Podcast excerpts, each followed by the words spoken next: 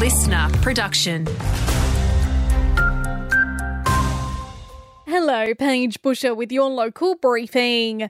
More SES personnel will arrive in the Pilbara and Gascoyne today, ready for the arrival of Cyclone Lincoln. The Bureau of Meteorology's Jessica Lingard says it looks to reform today and is on track to potentially pass near Carnarvon tomorrow expecting it to strengthen up into a Category 1 system today and then maybe even a Category 2 system early tomorrow morning. And then it's going to scooch past to the west of Exmouth, crossing the northern Gascoyne coastline somewhere between Coral Bay and Cape Cuvier. Broome and Derby could soon be facing stricter rules around the sale of alcohol. The proposed new rules capping booze buys to either a carton of beer, one and a half litres of wine, or a litre of spirits per person per day.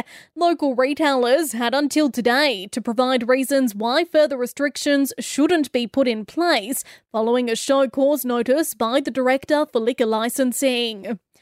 The state government is cracking down on repeat shoplifters. Three time offenders could be facing jail time, but the Liquor Stores Association of WA says low level offenders should be addressed on the first strike. CEO Peter Peck says offenders should go in the system straight away to be hooked up with the appropriate services. It's not about, well, let's throw them in prison on the first offence. What we're saying is the first offence is the canary in the coal mine, and we need to react to that and see that these people have got a problem and deal with it because at the end of the day, putting them in prison is only going to push the problem down.